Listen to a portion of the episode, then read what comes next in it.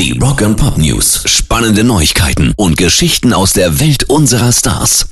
Nur auf Radio 21. Die Rock and Pop News. Nach dem Wacken ist ja bekanntlich vor dem Wacken. Gerade noch am endlich wieder 83.000 Fans beim größten Metal-Festival der Welt Vollgas gegeben. Da kommt wie immer dann auch direkt die gute Nachricht hinterher fürs nächste Jahr, nämlich sind schon die ersten Headliner wieder fest und es sind Iron Maiden.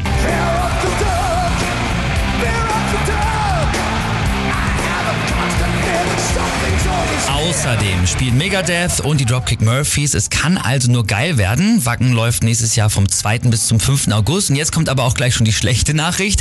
Wacken ist schon wieder ausverkauft. Gestern Abend um 20 Uhr ist der Vorverkauf gestartet und fünf Stunden später waren schon alle Tickets weg. Rock and Pop News. Riesenschreck für die Jungs von The Offspring. Auf Tour in Kanada ist ein Teil vom Wagen vor ihnen abgerissen, unter ihren Van geflogen und hat den in Brand gesetzt. Sie haben ein Video von dem wirklich lichterloh brennenden GMC auf Social Media gestellt. Sieht ganz übel aus. Zum Glück wurde keiner von den Jungs verletzt, aber Gepäck, Laptops und auch ihre Pässe sind komplett verbrannt.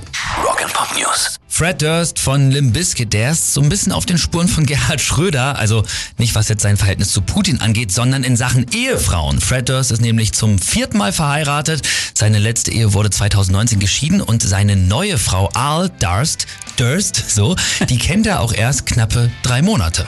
Anständig.